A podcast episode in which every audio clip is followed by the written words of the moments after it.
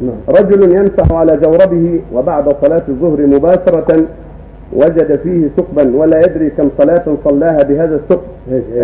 رجل يمسح على جوربه وبعد صلاة الظهر مباشرة وجد فيه ثقب ولا يدري كم صلاة صلاها بهذا الثقب. إذا كان الثقب خفيف قليل ما يعني، يضر صلاته صحيحة.